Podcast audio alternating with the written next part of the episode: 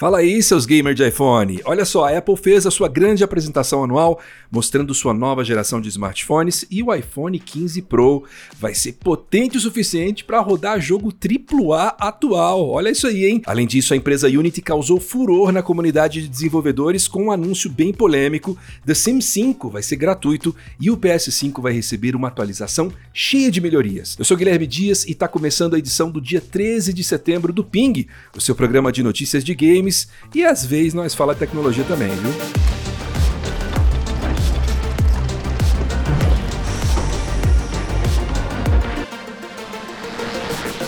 Como muita gente deve ter visto na internet, na última terça-feira a Apple fez o anúncio do seu iPhone 15 e do modelo Pro do iPhone 15. Dessa vez existe um grande foco em jogos de última geração. O iPhone 15 Pro vai rodar nativamente jogos como Assassin's Creed Mirage, que nem saiu ainda, Resident Evil 4 Remake deste ano, Resident Evil Village de 2021 e Death Stranding de 2019. Durante a apresentação foi frisado que isso é graças ao chip A17 Pro, apesar de ter a mesma quantidade de núcleos de CPU que o A16 Bionic, que é da geração anterior, né, do iPhone 14, o novo chip oferece mais desempenho e melhor processamento com sua arquitetura melhorada de 3 nanômetros e 19 bilhões de transistores. O chip dá conta de traçado de raios, né, o ray tracing com renderização via hardware, que segundo a Apple tem desempenho 4 vezes superior à renderização por software. Resident Evil 4 e Village vão ser lançados ainda neste ano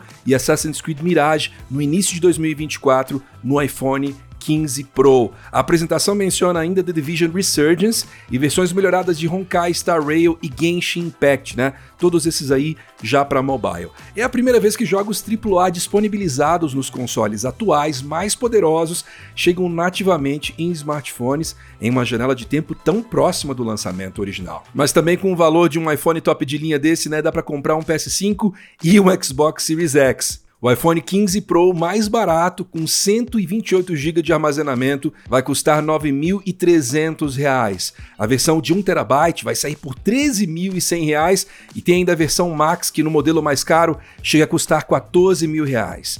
Esses aí já são todos valores oficiais aqui do Brasil, mas a data de lançamento do iPhone 15 no Brasil ainda não foi divulgada.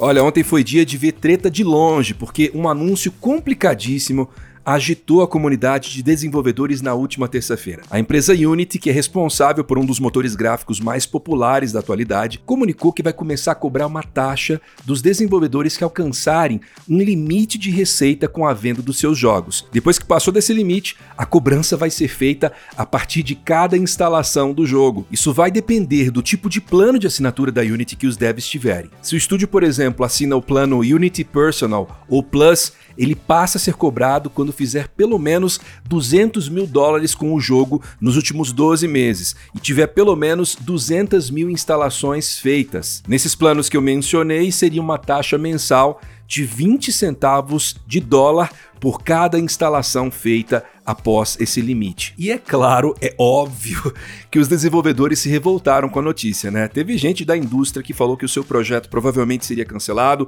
se isso fosse para frente, outros apontaram que muito jogo lançado vai ser tirado de catálogo para evitar ficar pagando essas taxas, e analistas comentaram que desenvolver em Unity agora representaria um risco financeiro. O barulho foi tanto que a Unity voltou um pouco atrás e disse que só vai cobrar pela primeira instalação do jogo para evitar que grupos de hate organizados bombardeiem um jogo instalando e desinstalando em loop para prejudicar o estúdio. Só que se o usuário instalar o jogo em várias plataformas, o jogo ainda vai ser cobrado por cada instalação de plataforma. Essa pequena mudança aí, é claro, não acalmou os estúdios, né? E tem ainda a questão de que a conta desses jogos que forem colocados em serviços como Game Pass e PlayStation Plus seriam pagos pelos serviços de assinatura. Então, é como isso poderia afetar, né, o catálogo fica também aí a questão em aberto. A Unity está estimando que apenas 10% dos desenvolvedores seriam afetados, mas a resposta dos devs e do público foi unanimemente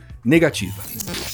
Uma ótima notícia para quem gosta de The Sims. O próximo The Sims, chamado internamente de Projeto René, vai ser gratuito para baixar de acordo com a Electronic Arts. O comunicado está dizendo que quando o jogo for lançado, os jogadores vão poder entrar, jogar e explorar o game sem assinaturas compras ou mecânicas de energia. A EA afirma ainda que o próximo The Sims não vai substituir o The Sims 4, mas vai coexistir com ele. O conteúdo que o jogador adquiriu em The Sims 4 não vai estar presente no projeto René. Além disso, The Sims 4 ainda vai receber mais conteúdo no futuro e a EA planeja fazer DLCs pagos e gratuitos para o projeto René. Vale lembrar que os rumores desse jogo aí como uma experiência grátis já vinham rolando desde o fim do ano passado. O próximo The Sims ainda está em fase inicial de desenvolvimento e não tem previsão de lançamento.